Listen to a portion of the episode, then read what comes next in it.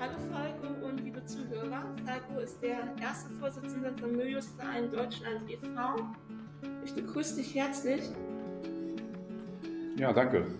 Was macht der Verein überhaupt? Also erstmal muss ich dich korrigieren. Es ist ja nicht der Möbius-Verein Deutschland, sondern das ist der Möbius-Syndrom Deutschland ah. e.V. Das ist ja nur die korrekte Bezeichnung. So, und was der Verein macht? Also der Verein ist äh, aus dem Gedanken entstanden, 1999 ist das gewesen, ähm, dass damals ja schon eine überschaubare Selbsthilfegruppe existierte, die sich halt einmal im Jahr äh, so ungefähr in der Mitte von Deutschland getroffen hat. Und dass aber die Organisation äh, ja, von der Einladung her natürlich erstmal relativ einfach war, weil man einfach irgendwie einen Termin festgesetzt hat und dann haben sich da ein paar Leute getroffen. Aber die Abrechnung war halt irgendwie am Ende irgendwie mega kompliziert, weil da wurde irgendwie jedes Stück Kuchen und jede Flasche Cola, jede Flasche Bier, was weiß ich, am Ende irgendwie von jedem Einzelnen abgerechnet. Das hat fast den, den ganzen letzten Tag von einem solchen Treffen in Anspruch genommen.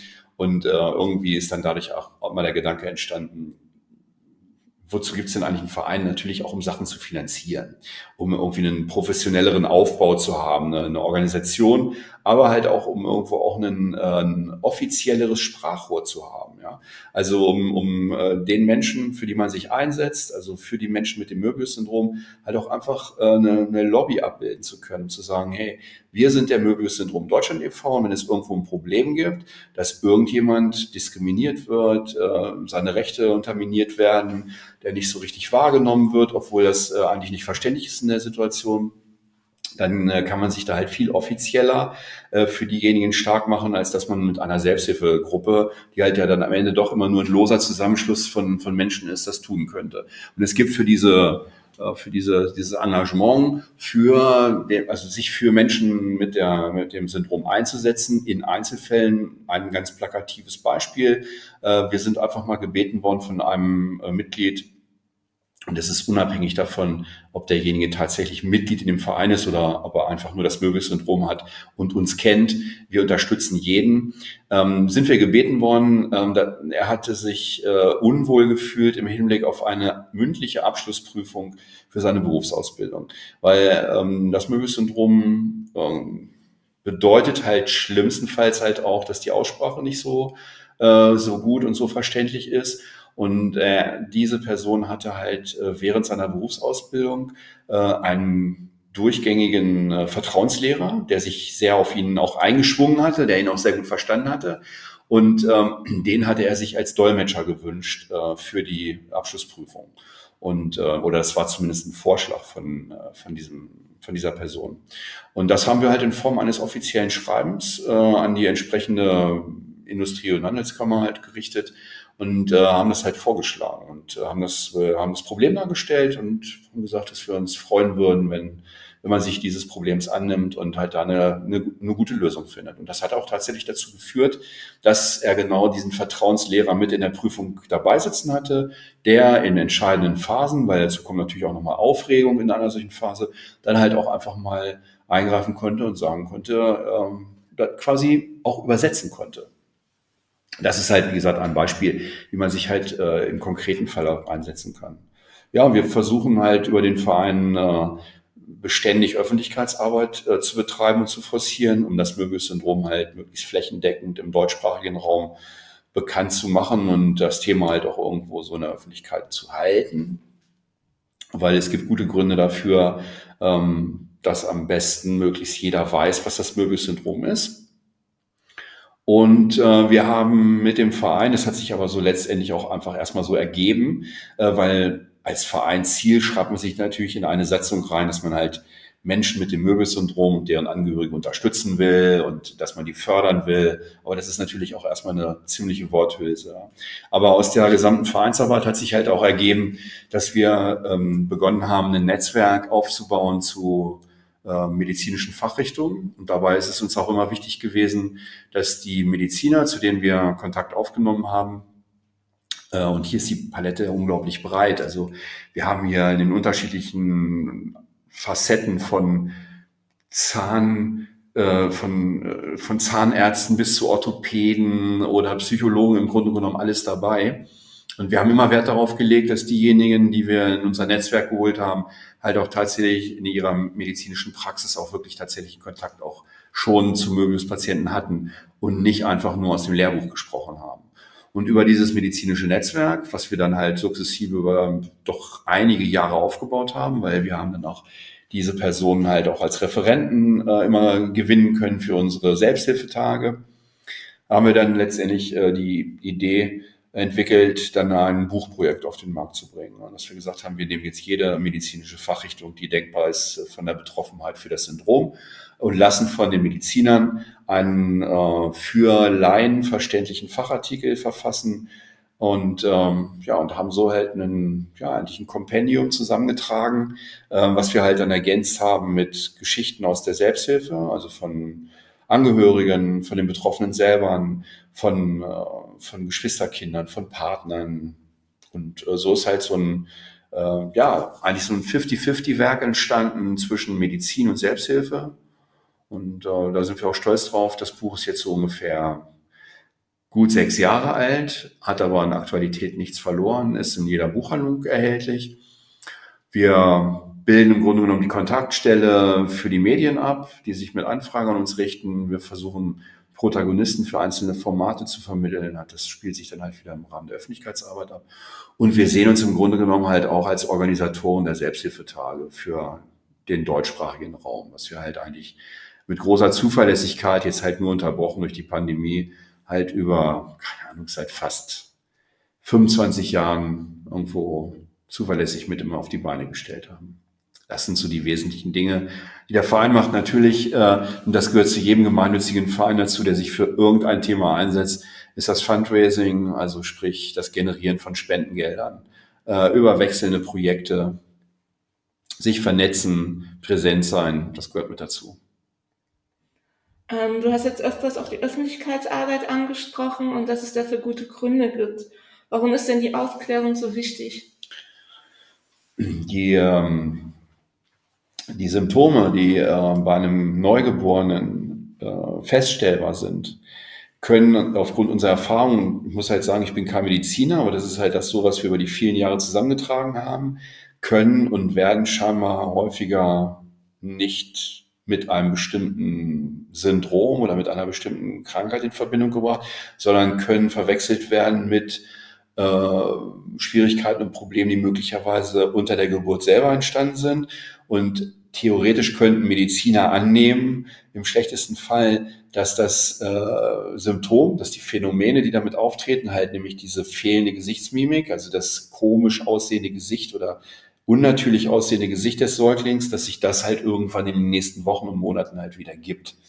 Und äh, aus der, diesem Erfahrungswissen, was wir generiert haben über die ja, mittlerweile fast drei Jahrzehnte, äh, wissen wir halt tatsächlich, dass es halt selbst in unserem modernen Deutschland äh, der Fall ist, dass wenn man dann halt durch persönliches Pech in einem Bereich halt sich gerade aufhält, in dem die medizinische Versorgung zwar da ist und auch lebensrettende Maßnahmen ähm, zur Verfügung stellt, aber dieses Syndrom nicht diagnostiziert wird, dass man dann halt irgendwo am Ende, was die Lebensqualität äh, betrifft, halt hinten runterfällt. Und äh, das bedeutet konkret, dass man das Syndrom halt sehr schnell diagnostizieren sollte, damit man am besten in den ersten Monaten, also in den ersten Lebensmonaten äh, eines Säuglings mit Möbelsyndrom halt schon die ersten Maßnahmen beginnen lässt.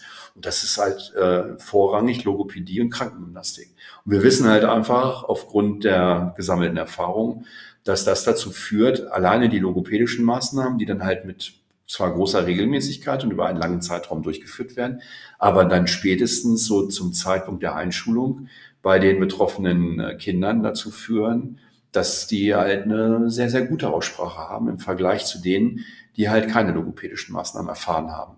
Und das ist zwar nicht zwingend auch bei jedem Fall so, da gibt es auch in, äh, in jedem Bereich halt Ausreißer in beide Richtungen, aber der Prozentsatz ist schon sehr, sehr hoch. Und damit kann man halt sicherstellen, dass Lebensqualität gewahrt wird, weil das ist so eine Sache, die, die ich selbst halt als Vater auch für mich halt sehr früh ähm, so erkannt habe oder wir das in unserem familiären Bereich halt auch für uns erkannt haben, dass es halt für jemanden, der im Gesicht anders aussieht, als die gesellschaftliche Norm das erstmal erwartet, ähm, dass der sich aber auf jeden Fall vernünftig artikulieren können sollte. Weil wenn das dann auch nicht passt, dann, ich sage das jetzt mal ganz flop, äh, flapsig, das kann man in einem Podcast, glaube ich, machen, dann ist es auch doppelt scheiße. Und äh, wenn jemand vernünftig sprechen kann, kann er erklären, was er hat. Aber wenn man ihn auch nicht verstehen kann und er sieht dann anders aus, dann ist es wirklich eine äh, unerträgliche Situation. Und das sind halt die ersten Dinge, die halt wichtig sind. Und alleine das, finde ich, ist Grund genug zu sagen, hey, äh, das muss einfach möglichst jeder wissen, weil wenn es jeder weiß, wissen es auch die Mediziner, weil Mediziner sind auch nur ehemalige Medizinstudenten, die müssen auch nicht alles wissen, die können auch nicht alles wissen. Und äh, da würde man halt einfach äh, ja sicherstellen, dass es möglichst viele Leute kennen. Und der zweite Faktor ist halt auch einfach, ähm, der soziale Umgang miteinander. Also das ist halt mal abgesehen von der medizinischen Variante halt auch einfach wichtig ist, dass man weiß, wenn man auf jemanden trifft, der das Möbelsyndrom hat, äh, und man kann das, wenn man sich damit befasst und man das einmal vorgeführt bekommt, sage ich jetzt einfach mal so, wenn man die Gesichter der Möbelsmenschen kennt, dann erkennt man das auch, dass es jemand ist, der das Möbelsyndrom hat. Und dann hat man die Möglichkeit halt auch im sozialen Kontakt mit den Menschen halt auch anders darauf zu reagieren. Dann ist man nicht enttäuscht, wenn man demjenigen einen Blumenstrauß schenkt und der freut sich gar nicht, obwohl er sich freut. Er kann es halt nur nicht durch ein lachendes Gesicht zeigen. Das sind die beiden vorrangigen Dinge, die ich sehe. Halt, man erkennt es rechtzeitig, um die notwendigen medizinischen Maßnahmen zu treffen. Da hängen natürlich viel mehr hinter als nur Logopädie. Oftmals geht es auch um äh, Operationen an den Augen, die auch in den ersten Lebensjahren möglichst äh, dann halt auch ähm, gefixt werden müssen und dann halt der Umgang mit den Menschen an sich im, ja, im sozialen Umfeld. Du bist ja jetzt auch schon lange im Verein Mitglied oder auch Vorsitzender. Ähm, wie hat sich das gewandelt? Ähm, wann kommen Eltern zu dir, Betroffene? Wie finden die euch? Ähm, wie war das früher? Wie ist das jetzt? Ja gut, ich sag mal, früher, äh, früher heißt, das hat sich zu einer Zeit abgespielt, wo ein äh, ein Modem noch Töne von sich gegeben hat, wenn man äh, sich ins Internet äh, eingewählt hat. Und äh, wenn man Pech hatte, musste man dafür noch im Minutentakt irgendwie mit irgendeinem Diensteanbieter abrechnen. Das heißt also, das Recherchieren im Internet war damals eigentlich gar nicht so gang und gäbe, wie es jetzt äh, heute der Fall ist. Und ähm, ja, wir haben den Verein 1999 gegründet. Da spielen, ja, das sind, sind Jahre. Und äh, die Veränderung, man kann gar nicht sagen, dass die, äh, die, Zahl, die Zahl an sich der Kontaktsuchenden gestiegen ist. Ich weiß gar nicht, wie lange das zurückreicht. Ich würde einfach mal sagen, irgendwann hat sich mit den, äh, mit den Recherchemöglichkeiten im Internet das einfach gezeigt, dass wir ganz gut gefunden werden über die einschlägigen Suchbegriffe, Gesichtslähmung, Augenlähmung, äh, natürlich die medizinischen Fachbegriffe dazu hinterlegt, dann halt das, äh, der Name des Syndroms selber, ähm, dass das halt, halt vernünftig hinterlegt ist. Darüber werden wir gut gefunden. Ähm, wir haben auch mal in den Anfängen der Vereinsarbeit eine unglaublich groß angelegte äh, Drucksachenaktion gemacht. Also wir haben äh, viel Geld in die Hand genommen damals für unsere Verhältnisse und haben halt einen informativen Flyer entwickelt, äh, der gleichermaßen auch die Möglichkeit geboten hat, bei uns auch Mitglied zu werden, äh, aber der halt in erster Linie halt überhaupt auf die Existenz, Existenz des Vereins hinweisen sollte und haben es an sämtliche äh, Kinderarztpraxen in Deutschland und sämtliche Geburtskliniken verschickt. Und ich glaube, dass das halt damals, auch wenn es keinen riesen äh, Rückfluss gegeben hat, prozentual äh, gesehen, es gab eine Feedback-Lösung mit dabei bei dieser Aussendung, aber die war halt, äh, ja, die war halt schon eher gering. Aber ich glaube schon, dass es halt auch eine Menge ausgemacht hat, dass auch einfach erstmal so durch dieses Wahrnehmen so äh, dieser dieser Flyer in den einzelnen Einrichtungen und Praxen halt erstmal überhaupt so, aha, das gibt es. Äh, auch erstmal schon mal viel passiert ist. Das sage ich, war noch so ein bisschen so eine analoge Geschichte. Aber heutzutage ähm, nehme ich eigentlich wahr, das ist der Unterschied zu früher, dass sich jetzt eher junge Familien melden bei uns. Ne? Also junge Familien, die halt ein Baby haben. Oder vielleicht, wenn ich es einfach mal so schätzen sollte, ich führe natürlich kein Buch drüber, aber ich würde mal sagen, so im Durchschnitt sind die Kinder so ungefähr ein Jahr alt. Da melden sich dann die Eltern bei uns. Und früher war es halt so, dass es auch wahrnehmbar war, dass sich halt auch äh, Erwachsene bei uns gemeldet haben, die gesagt haben, ich weiß jetzt erst, was ich habe. Das waren dann Leute, die waren unterschiedlich. Die waren, ob die 25 waren oder 45 oder manche waren schon Ende 50, Anfang 60 Jahre alt, die halt damals so in diesen Gründungsjahren zu uns stießen und gesagt haben, es ist unglaublich. Ich habe mein ganzes Leben lang zwar mit dem gelebt, was ich habe, aber ich wusste nie, wie es heißt. Dadurch wird es zwar nicht besser, was ich habe, aber denen hat das irgendwie auch gut getan, die äh, zu wissen, welchen Namen das Kind dann hatte sozusagen. Ne? Also das sind, glaube ich, so die Veränderungen. Also die Recherchemöglichkeiten haben sich verändert. Wir bedienen nichts mehr im analogen Bereich. Wir sind eher im, Internet gut findbar und äh, auffindbar. Und halt so die, diejenigen, die sich bei uns melden, das sind jetzt eher die jungen Familien und nicht die Erwachsenen, weil die wissen es mittlerweile, glaube ich, auch alle. Dafür haben wir äh, lange genug Öffentlichkeitsarbeit gemacht. Worin siehst du die größten Herausforderungen für den Verein? Zwei, drei Sachen sind das sicherlich. Also in erster Linie einfach äh, eine, die gesunde Finanzierung aufrechtzuerhalten, weil äh, es kostet halt eigentlich heute alles Geld, alles wird auch teurer. Äh, und man will es natürlich auch letztendlich irgendwo auch professionell auf die Beine stellen, wenn man irgendetwas macht. Und das hat dann meistens immer mit äh, Kosten verbunden. Und dazu braucht man halt einfach einen vernünftigen Unterbau. Ähm, der ist äh, durch Corona in erster Linie über zweieinhalb, fast drei Jahre jetzt doch schon irgendwo merklich eingebrochen, weil es einfach keine, ich sag mal so, öffentlichen Aktionen gibt. Es gibt ein paar Beispiele aus der Vergangenheit des Vereins, das würde jetzt zu weit führen, die zu nennen, aber die halt darauf ausgelegt waren, halt irgendwo in der Geschäftswelt oder in der, in der Öffentlichkeit halt irgendwelche Aktionen zu machen, die halt irgendwo auch so ein bisschen regelmäßige Spendengelder generiert haben. Wir haben natürlich so einen solidarischen Unterbau durch unsere Mitglieder, aber äh, wenn man sich überlegt, dass wir als Verein einen Verteiler haben von ungefähr, sage ich mal, so zwischen 350 bis 400 Personen mit Möbius-Syndrom in Deutschland, dann kommen halt noch natürlich nochmal irgendwie Angehörige mit dazu und tatsächlich auch ein paar passive Unterstützer, die eigentlich mit dem äh, persönlich mit dem Syndrom nichts zu tun haben, ist ja aber der Verteiler oder die, der Personenkreis auch schon gering. Äh, und ich mache da auch kein Geheimnis draus, dass nicht alle, die wir kennen, auch automatisch Mitglied im Verein sind. Ja, so ist dann halt auch so ein gewisser kleiner Unterbau äh, halt vorhanden. Der ist aber nicht geeignet, um das auf lange Sicht halt so durchzufinanzieren. Also da würde ich mir wünschen, dass es da halt irgendwann mal so eine valide Lösung gibt, wo man sagt, so, wir haben jetzt halt irgendwelche Kooperationspartner gefunden, die uns halt irgendwo ja, so ein bisschen dauerhafter unterstützen. Das wäre ein Traum.